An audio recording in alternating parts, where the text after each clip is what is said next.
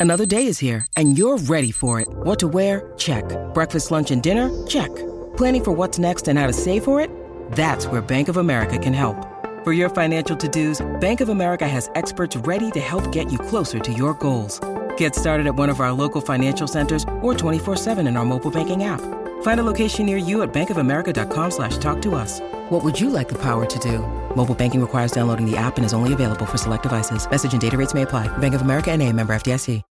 When you need mealtime inspiration, it's worth shopping Kroger, where you'll find over 30,000 mouthwatering choices that excite your inner foodie. And no matter what tasty choice you make, you'll enjoy our everyday low prices, plus extra ways to save, like digital coupons worth over $600 each week. You can also save up to $1 off per gallon at the pump with fuel points. More savings and more inspiring flavors make shopping Kroger worth it every time. Kroger, fresh for everyone. Fuel restrictions apply. The College Football Playoff Selection Committee revealed the top four teams, and it is all over but the crying, and we are about to start crying. Let's go. It's the number one college football show.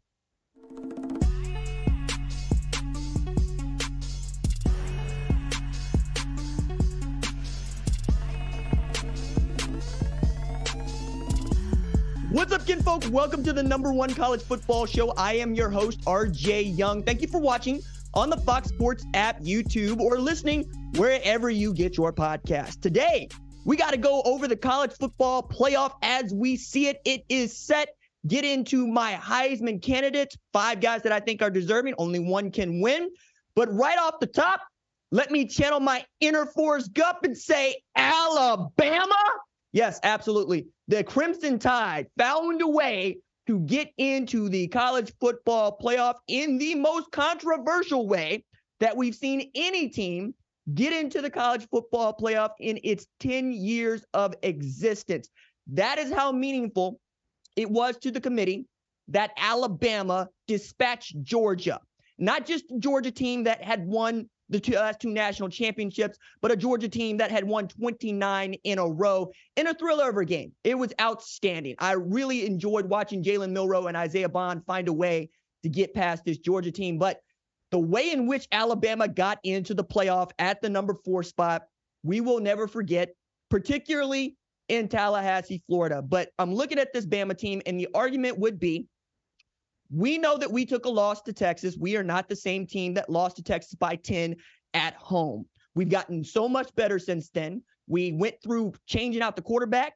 We had two other guys go for the job. We benched the starter. We brought the starter back. And then, right around the Ole Miss game or Mississippi State game, we got to see what Jalen Milroe was actually capable of in Tommy Rees's first year, I might add, as offensive coordinator at Alabama. I also think it's kind of funny that Tommy Rees has gotten much closer to win a national championship in the SEC than his former head coach and, well, former boss, that is one Brian Kelly at LSU, who went down to LSU for expressly that reason. He wanted to win a national championship. But is Alabama one of the four best teams in college football? I think that's true. I think that you can't argue with that statement.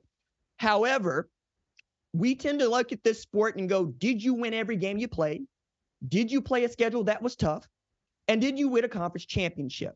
Now, Alabama played a very tough schedule, and their ranked opponents are really good, not, notably Georgia, right? This LSU team that was actually pretty damn good. This Ole Miss team that was also really damn good. You go up and down their schedule and you can see it. And then Texas does them a solid because Texas comes back from its loss against Oklahoma to run the table to win its first Big 12 championship since 2009 but also in a resounding fashion. I think the scoreboard and the disparity between Oklahoma State and Texas also helped Alabama because you're looking at that team and you're going, okay, if that team is that good and they just beat the SEC champion earlier this year, maybe we should consider the SEC champion with Jalen Milroe at quarterback as opposed to Florida State, who doesn't have Jordan Travis at quarterback and certainly didn't even have Tate Rodemaker at quarterback. I think the argument that you got to take into that last bullet point of injuries saying to sustain to key players is the one for which the college football playoff selection committee leans on in leaving out a power five undefeated conference champion. We had never seen this before. It is totally without precedent, but it also screams we don't care about the regular season at all. We are becoming the NBA. And I hate that for us because the one thing you used to be able to say, used to, about our sport is that every game matters. Every single game matters. And this committee has thrown that out the window. It has decided that it will take into account whatever factors that it deems necessary to get the four team playoff that will mostly pass muster, but everybody wants to see. I am really excited to see Alabama into the college football playoff because I'm a fan of the sport, right? I love to watch good teams play, but I'm also an Eagle Scout.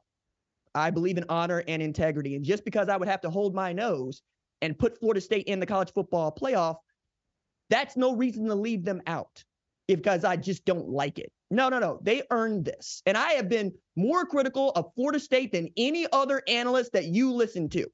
I have dinged them for their schedule. I have dinged them for playing in a weak ACC. And I have dinged them for needing to make these dramatic attempts to win games against teams that we know aren't that good. Yet and still, they passed the test, which is to win every game you played. And in this way, Florida State feels like a group of five, power five, or excuse me, group of five champion that gone undefeated. Because that's what we said about the ACC. And this is devastating for the ACC because what it says is we don't think that you're any good anymore. We think that if these teams are playing the Big Ten or the SEC, they're going to get the nod because we think that those are the better football teams. Even if you got an Alabama team with the one loss versus a Florida State, my goodness, to think that Florida State would be left out of any national championship conversation is wild to me because I grew up in the Bowden era. I grew up at a time when Florida State was it. It was Miami as Florida State. Alabama didn't even factor into it. Georgia didn't even factor into it. But the game has changed in such a way that we get Alabama and Michigan in a one versus four in the Rose Bowl, which is going to be outstanding. The last time that Alabama and Michigan played, Alabama stopped a mud hole in Michigan and walked it dry 35 to 16. Jerry Jeudy became the first wide receiver at Alabama to go for over 200 yards receiving in a bowl game. So they're familiar. And I'm I would really like to see another shot of Michigan after they saw that they were going to play Alabama and not Florida State because they didn't look happy about it. They looked like they were going to get, you know, this year's bye, which is always the team in the four spot playing the one spot. But this year, this could be the best college football playoff that we get to see. So as a fan, yeah, I'm I'm overjoyed because both of these games are going to be outstanding. All right. We're not talking about Washington, Texas yet, but you can already see Sark, right? The Sark Bowl, where he was once the head coach at Washington, now being the head coach at Texas. And Washington's absolutely got an argument to being one of the best teams in the country. But the last thought that I have on Alabama getting into this thing ahead of Florida State before I just pour one out to Florida State is it really does matter what you have done in the last three weeks, right? But it matters most what did you do against the best competition available to anybody on that weekend? Because this is also an Alabama team that needed a grave digger play on fourth and 31 to beat six and six Auburn by three points. It's also an Alabama team that went and beat Georgia, but a Georgia team that needed to take the lead with three minutes left in the game against the same Auburn team that Alabama barely beat, which would lead you to believe that Auburn is good. I submit to you, no, they are not. No, no, no, no, no, no, no, they are not. They're bowl eligible at six and six, but they are not good. Do you know how I know they're not good? Because New Mexico State went into Auburn, Alabama at Jordan-Hare and stomped a mud hole in War Dam Eagle 31 to 10. That's a three touchdown deficit that New Mexico State put on Auburn, the same Auburn that pushed Georgia and pushed Alabama. There's no reason why you should think that Alabama was one of the four best teams given all of that. But it's about what did they do against Georgia and what do we think about Georgia? It it sucks because Liberty might look at this and be like, yo, if you're going to put Alabama in there, why not put us in there? We're 13 and 0, and we beat New Mexico State, the same New Mexico State that beat Auburn, the same Auburn that damn near had Alabama bounced out, that damn near had Georgia bounced out before we even got to the conference championship week. So no matter how you split this, everybody's got an argument outside of Georgia. Georgia, your in your season ended on Saturday. Okay, have fun in your New Year's Six bowl. And this time, don't do no stuff like showing up saying we didn't want to play in the Sugar Bowl against a, a Texas team that beat us. All right. We're not going to hold that. because now you get to see how this actually works for everybody else. If you lose, you usually don't get into this damn thing unless you beat a team that we all think is really good. This time, you're that team that we that Alabama beat that we all thought was good. Okay? It's also the first time in college football playoff history that the team ranked number 1 going into the final week before selection Sunday is bounced out of the college football playoff altogether. I never thought we would see anything like that either. That is also unprecedented, which is another reason why I think Kirby Smart was clinging to this idea that he had one of the four best teams in the country. Look, dog, don't gaslight me. Don't do that. Mm-mm, mm-mm. I saw Brock Bowers out there. He ain't healthy. I saw Ladd McConkey out there. He ain't healthy. And even if they were, I'm not sure you beat that Alabama team. And I don't know that that Alabama team is any juggernaut. But all four of these teams in the college football playoff are capable of winning the national championship. The argument against Florida State is that it is not without Jordan Travis. And I hate that. I, I really do.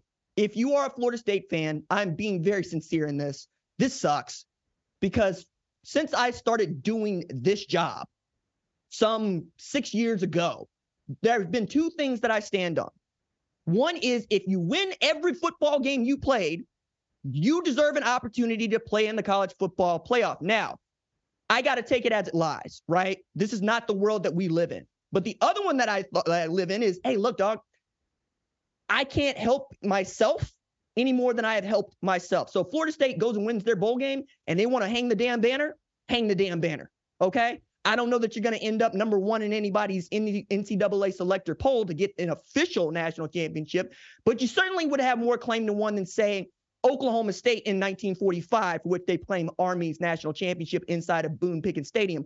And if you are Mike Norvell, there's that But you really do have to look around and go, okay, how do we fix this? And, and the answer's coming next year, right? It's 12 team playoff, but that doesn't help you in 2023. All you can do is walk around pacing and extremely mad. And I know that Florida State is just not going to take this line down because they ain't the type.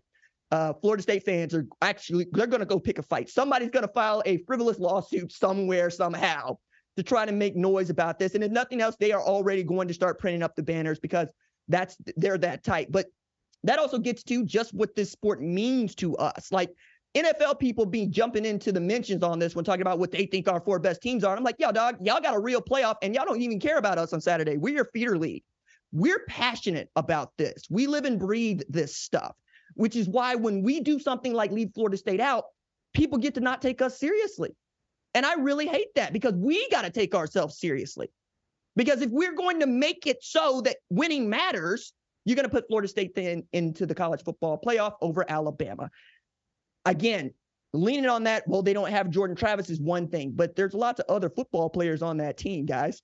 And there are lots of other football players that helped that team win. And oh, by the way, they didn't lose the football game after they lost Jordan Travis.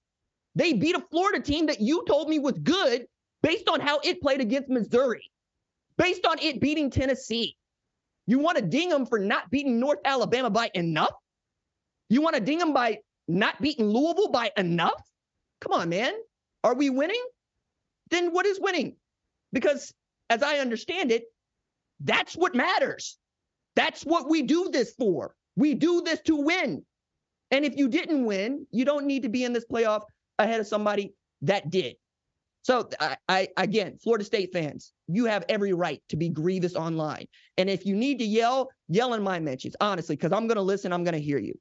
I'm also taking a look at this this Washington Texas thing that is really quite exciting, honestly, because I didn't expect to be this thrilled about the college football playoff because it usually comes down to one team not being that good. And I thought this team was going to be Florida State, but now you get to see because Texas stomped out Oklahoma State, because Quinn Ewers looked so good, because they look deep at all positions, they get into a spot where they're playing the best Washington team that probably has taken a football field since 1991 when Washington went 12 and 0 to win a national championship in the Rose Bowl against Michigan. That could be your national championship game once again. And you know what? Nobody's more deserving among the four teams in this college football playoff to get into this thing than Washington. They played one of the toughest schedules in the country and won football games the last month the way that Florida State had won football games by the skin of their teeth, but they have Michael Penix Jr. healthy. That's the difference. And then against an Oregon team that we all thought was good, an Oregon team that we all thought should have won that first round matchup in week seven against Washington in Seattle, they stomped them out as a nine and a half point favorite. That Washington offense went to work. It got the run game going, a thing that used to be a hood ornament for Washington football, even last year when they won 11 games. They got their best wide receiver on the field and they got their second best wide receiver back for the first time in weeks, and they played like it. 100 yard receiving performances for Jalen McMillan and Rome Odunze in this game. Michael Penix went for 300. Dillon Johnson went for 150 on the ground. And the defense did its job against the most efficient offense in football. Bo Nix is going to be a Heisman finalist because of how he has performed. Troy Franklin was outstanding. Traeshon Holden's outstanding. Bucky Irving, Jordan James, outstanding. That defense was the best scoring defense in the Pac 12. And Washington got a top five victory to cement a 13 and 0 season to become the first 13 and 0 Pac 12 champion before we play a single bowl game. And for their efforts, they get to play a Texas team that has rounded into form, even without its best tailback on the field for the last month of the season. Jonathan Brooks, sideline, doesn't matter. We got CJ Baxter back there. Doesn't matter that you don't always get what you want out of an Adonai Mitchell, but you got Xavier Worthy, who, by the way, is a first round draft pick. Somebody needs to take that dude off the board real quick, fast, and in a hurry because he's got it like that. And then you can go to JT Sanders because one of the things that I think people are going to recognize over the next month is if you think that Brock Bowers is the best tight end in the country, you're right. But if you don't know that JT Sanders is the second best tight end in the country, you're wrong. JT Sanders had over 100 yards receiving against Oklahoma State in the Big 12 championship game. And that man has been a monster since high school. He's one of my favorite players in high school to go. So I saw get to go to Texas.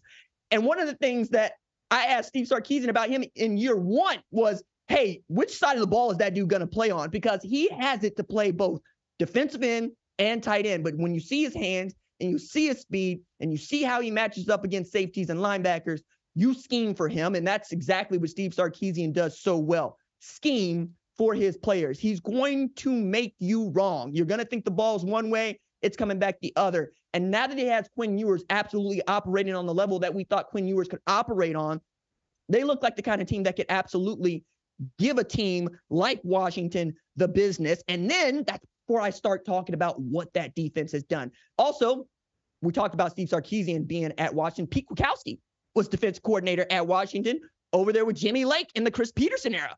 So this is going to be fun either way we look at it. And Pete Kwiatkowski's defense has been mauling.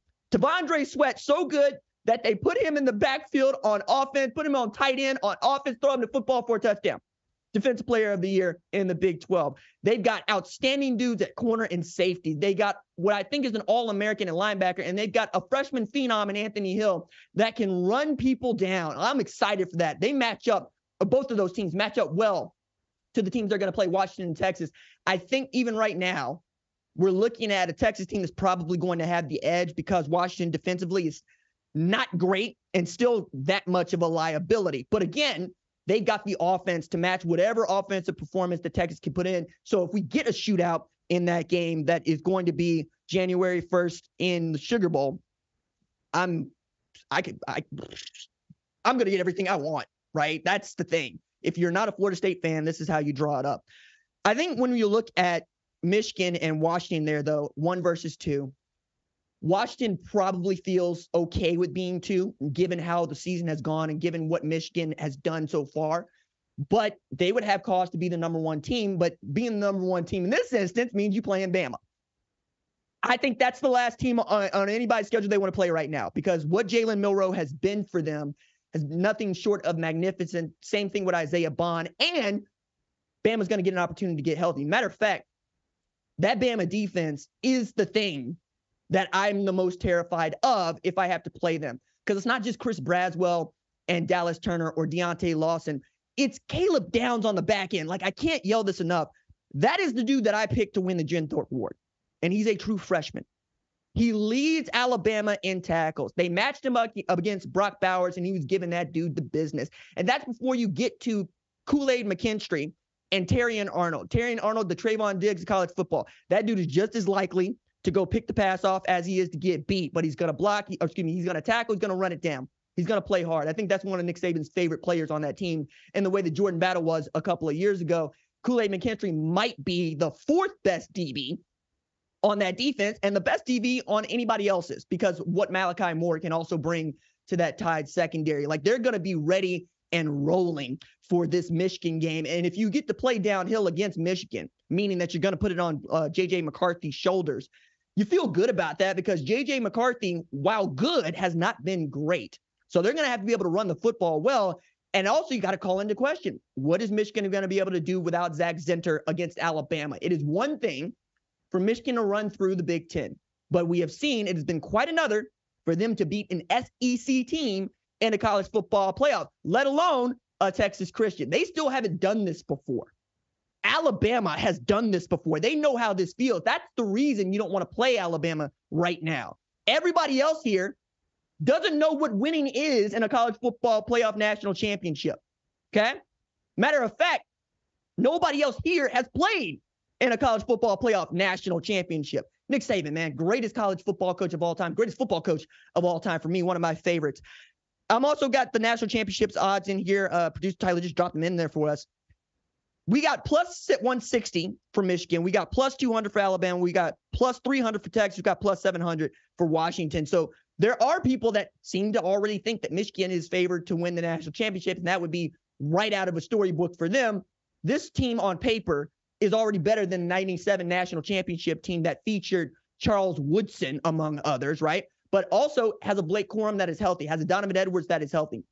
And we've seen what Jesse Minter and that defense is capable of. And Sherrone Moore is the best assistant in the country. I think he's the Broyles Award winner, if not in line for a big time job. Like if, if Jim Harbaugh decides that he actually does want to go to the NFL next year, I would not be shocked to find out that Sherrone Moore would be the head coach at Michigan. He's been that pivotal to winning for them, especially with Harbaugh having to sit out six games of the regular season. The man can win a national championship having coached on the field as many games in 2020 as 2023 and in 2020 went 2 and 4. I I continue to bring this up because I think it's important. I mean, it's jumping into the time machine. But if Michigan played Ohio State in 2020, I'm not even sure that Jim Harbaugh's coaching that team in 2021 because I think Ohio State would have stomped them out.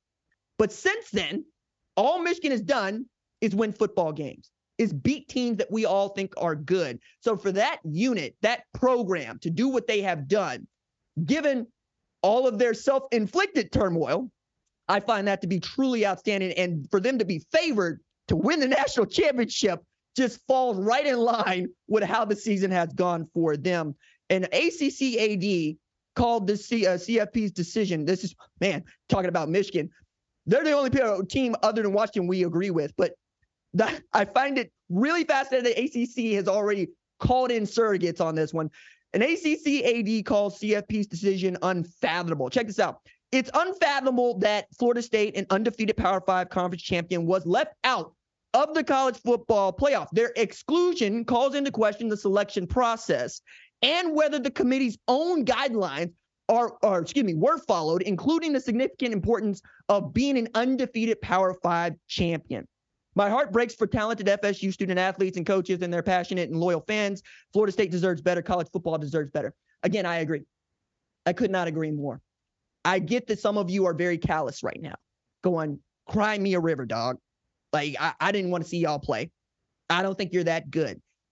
Again, are we going to be objective about anything at all? Are we are we going to look at scores and say, "Oh, that team beat that team that matters?"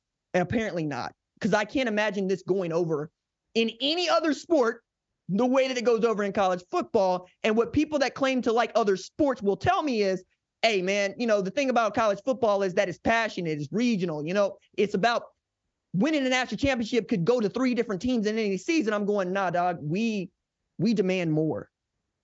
We demand more. We are a big time sport. We are the second most important sport in North America behind the NFL. And the NFL has taken it so far that they have wild card weekend. You know what wild card weekend would be like for college football? A 16 team playoff. So next year, we get closer to that with 12. And I'm glad because things like Florida State being left out of a playoff for simply being undefeated and for simply winning the Power Five championship would never happen based on, A, it doesn't matter that Jordan Travis ain't there. Doesn't matter that Tate Rodemaker couldn't play for concussion protocol purposes. It matters that the Florida State Seminoles get an opportunity to go prove it. If they get beat, they get beat. And as I said, and this is kind of apt, everybody deserves the same opportunity to get beat by Bama. That was originally meant for teams like Cincinnati and Liberty, but apparently now it's Georgia because you wouldn't schedule Alabama if you didn't have to. Alabama wouldn't have scheduled Texas if they knew what this was going to be. I've never seen a team more angry that they scheduled Texas. Okay. You also scheduled Tennessee, Chattanooga, and South Florida and you can barely get by South Florida 17 to 3. All right. All right. So you need to be saying, not we are one of the four best teams, but damn, dog, I, am glad y'all believe that about us. I'm glad y'all got faith in us. I'm glad you think that we're one of the four best teams, but we're playing with house money now because that's how you got to feel if you're a Tide fan, but they're too arrogant to feel that. That's the thing that also kind of spurs me about the SEC right now. They believe they're entitled. College football, football games, nobody's entitled to anything. That's why I love this sport. If you line up and you can beat me, you deserve to go ahead of me. But if you line up and I beat you, I am going to stand on a table telling people that I did. That's what it is. Okay. Now we're turning this into a pageant. And I hate pageants.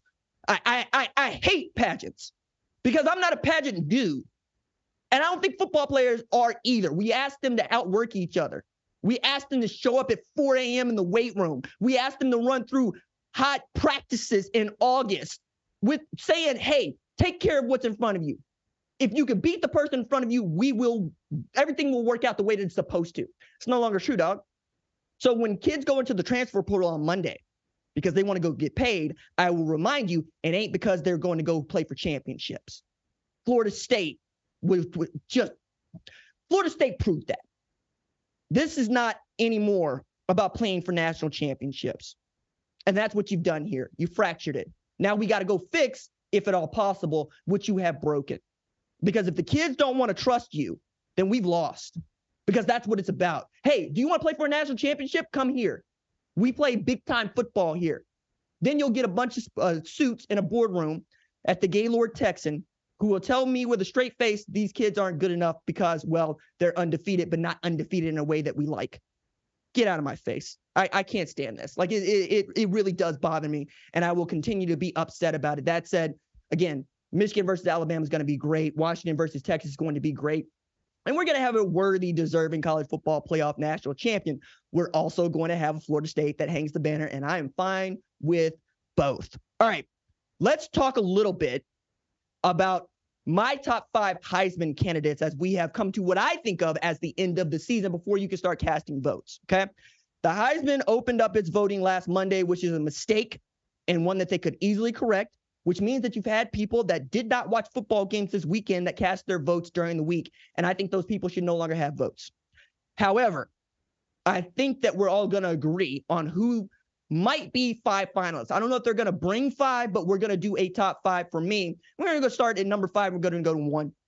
At number five, I have Marvin Harrison Jr., who I think is a worthy Heisman finalist and could win the Heisman Trophy, be the first wide receiver to do that since DeVonta Smith, who was the first wide receiver to do that uh, since Desmond Howard. But you're looking at what Marvin Harrison did over the season. We're talking about not just 67 catches with 1,200 yards, 14 TDs, averaging 18 point yards per catch, but the best Ohio State Buckeye on a loaded Ohio State Buckeye team. And at times, the offense for Ohio State, to which I would say, hey, look, I know that Ohio State lost to Michigan, but that wasn't because of Marvin Harrison Jr. That hat, dude had 119 yards receiving against what is one of the best scoring defenses, no, the best scoring defense in the entire country. They held Iowa to a goose egg who couldn't move the football. Now, Iowa ain't nobody offensively, but you get my point here. Nobody was going to shackle Marvin Harrison Jr. He is one of the five best players in our sport. And to be a wide receiver, a dependent position, not an independent uh, position, and be able to say that is ridiculous, especially knowing he don't return kicks, he don't return punts. He simply lines up on the numbers and beats the dudes or two dudes or three dudes in front of him for catches. All right. I also want that dude could also be a two-time unanimous All-American. Hello. That what? What? Two times? Unanimous? Man, being an All-American, being a consensus, that's one thing. Unanimous and then twice? Good Lord. All right, number four, I got Oregon Ducks quarterback Bo Nix, who had one of the most efficient seasons that I've ever seen from any quarterback ever. 4,100 yards passing, 40 TDs to just three INTs, 77% completion percentage. I don't care if you're running Ryan Day's dink and dump with Dwayne Haskins. Completing 77% of your passes is a ridiculous number against the kind of competition that you're going to face in the Pac 12. Now, it certainly hurts his uh, chances that they lost that game to Washington. Okay. But it does not overshadow what he was able to do in his final year of playing college football. He might actually walk into a first round draft pick because, well, the quarterback play in the NFL is not very good. And nobody knows who's going to be good and why they're going to be good. And Bo Nix has played more, more college football games than anybody else. So you can't say that he's inexperienced as a quarterback. So maybe he falls in second or third or fourth round, but I still think he's one of the four best players in our sport this year and a worthy recipient recipient of the Heisman Trophy if he did go win it. But right now, certainly a finalist. Number three on the list for me, Michael Penix Jr., Washington Huskies quarterback, had 4,200 yards passing this year, 33 TDs to nine INTs. It's more about what Michael Penix Jr. has done over the last two years, really. I mean, talking about 23 and 2 over these last two years. Comeback player of the year last year, 11 wins last year. Threw for more yards, by the way, last year. But that dude has been pivotal to winning at Washington. And Washington played in what I think is the toughest conference in the sport this year because of what Oregon and Utah proved to be capable of, to say nothing of what Oregon State was. Arizona turns out to be, uh, for me, a top 15 team, winning nine games. We saw what Colorado was like in the first half of the season. Michael Penix Jr. and Washington probably dodged a bullet not playing Colorado early in the year, but certainly when you look at the rest of their schedule, it's like, damn, everybody they played is good. Even Boise State, check this out. Boise State was nobody until they won the Mountain West Conference Championship on Saturday against the nine-win UNLV team. They're eight and five, but you get the point here. Washington beat that Boise State team 56 to 19, and then went on to stomp out the better teams in the Pac-12. They're very much there because of what Michael Penix Jr. has been, what Ryan Grubb has been, certainly what Kalen DeBoer has been. I think that dude's got a really great chance to win the Heisman Trophy when it comes down to it, simply for what Washington has accomplished this year and last and what he has meant to the best team west of the Mississippi. All right, let's get to number two. I got Jayden Daniels at number two, LSU quarterback. Now, Jayden Daniels has had a season unlike anybody else has had. Uh, we had one game where Jayden Daniels was responsible for 600 yards of damn offense himself. For perspective, Texas put up 662, 662 as a team against Oklahoma State. Jayden Daniels was like, nah, dog, that's just Saturday for me because he's had over 3,800 yards passing with 40 TDs to just four INTs. He's also rushed for 1,134 yards with 10 TDs. He's got 50 total TDs. The numbers that he are, he's putting up are comparable and in some ways better than the numbers that Joe Burrow put up when he won the Heisman Trophy. However, winning winning matters. And if you are not playing the full season, I also think that takes into account. Now, part of that is Jayden Daniels getting knocked out of games because that offensive line is, well, if Colorado had the worst offensive line in, in Power Five football, then LSU had the second worst offensive line in Power Five football because that dude was getting ragdolled. You got to protect the good, baby. Like that, and that man is the goods. In his final year, as a college football player, I would assume, right? Also, kind of wild to me that both Bo Nix, Jayden Daniels are on this list after a couple of years ago. They didn't look like anything like this. And to say nothing, Spencer Rattler's also going to go into the draft, and all those guys came into the sport together. And I've kind of watched them grow up, and it's been fun. But Jayden Daniels coming into his own at LSU was not something that I expected to see, but he's had the same sort of maturation that Joe Burrow had playing for Ed Orgeron at LSU, where That 18 year, he looked so, so to good. You know, you go play against UCF in a bowl game, comes back, runs the table. Jayden Daniels looks so, so to good, comes back, and puts together one of the great individual seasons that we've seen in the sport in recent memory. But losing football games usually has bearing on what the Heisman voters will do, right? If you want to tell me that Jayden Daniels is the Heisman Trophy winner, I'm not going to fight you. I think he is worthy of it. I think that the stats are there, and I think he's given us the wow moments that we needed. I would just say he didn't get to play in most of the second half against Alabama, which was the most pivotal game on their schedule because nobody thinks that Florida State is good except Florida State fans, uh, apparently, right? Because that that also, excuse me, has to take it into account. So I got him at two, which also means my number one is the guy that I've been telling you I think is going to win the uh, Heisman Trophy if he beats Georgia, and that is Jalen Milroe, quarterback at Alabama. Look here. It's about what have you meant to winning and what have you meant to winning at the highest level. And there has been no higher level than Georgia. Georgia was operating on a level that we had not seen in some time in our sport. 29 straight against everybody that they had to offer, two national championships. Okay. Jalen Milroe showed up to the SEC title game with an Alabama team that is far from being the best that Nick Saban has fielded. He also got benched earlier in this year for Tyler Buchner and Ty Simpson. He got off the bench and proceeded to march Alabama into the SEC title game, knock off number one and undefeated Georgia, and then vault an Alabama team over a 13 and 0 Florida State team into the college football playoff. And they are a smart pick to win the national championship in large part because four is big in winning time. There was winning time against Auburn. Again, you don't need, you shouldn't have been in winning time against Auburn, but the point here is the same. There was winning time against Auburn. Fourth and 31, the gravedigger play. That man stood back there and found Isaiah Bond in the back of the end zone. What I love about this is Milroe was loud about, hey, look, we practiced this. We go through this. We rep this. This was not something that we pulled out of the uh, out of the sandlot. We knew where we wanted to go with the football. We knew what we were going to have matched up, and I put it in a place where Isaiah Bond could go make a play. That's one.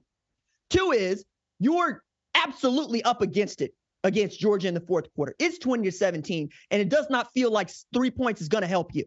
You got to go get six because if you give this ball back to Georgia, they're going to tie this thing up, or worse, they're going to take the lead. So, what does Tommy Rees and Nick Saban do?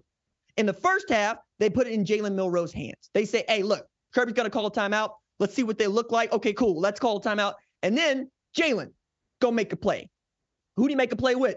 The best wide receiver on that team for him, Isaiah Bond, hit him on a deep out, kept the chains moving, got into the end zone. You take a lead in the halftime.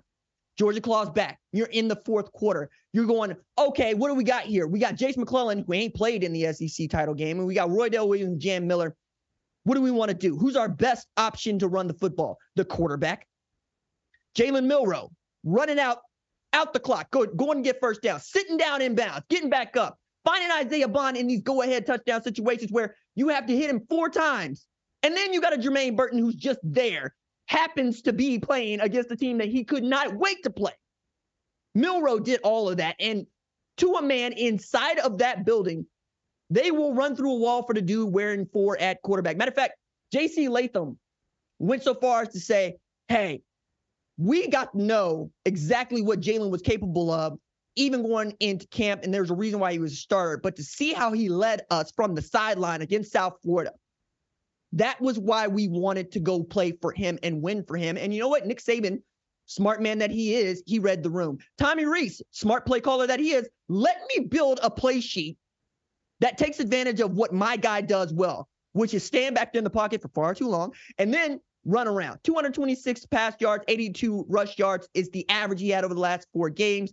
14 total TDs to just one turnover. If we're talking about the player that was most important to winning the most important games, we're talking about Jalen Milroe. I think any one of these five guys, though, is more than capable of winning the Heisman Trophy and would be worthy of winning the Heisman Trophy this year. If it is Jayden, I'm fine with that. If it's any one of these guys, I'm fine with that. But my pick is Jalen Milroe, who, by the way, was this close to going to Texas. Texas, you in a college football playoff and you ended up all right. But this is I can't I can't imagine what it would be like if you know you didn't have to see Alabama across there because you actually had Jalen Milroe on campus. But you could thank Mike Yurcich for that.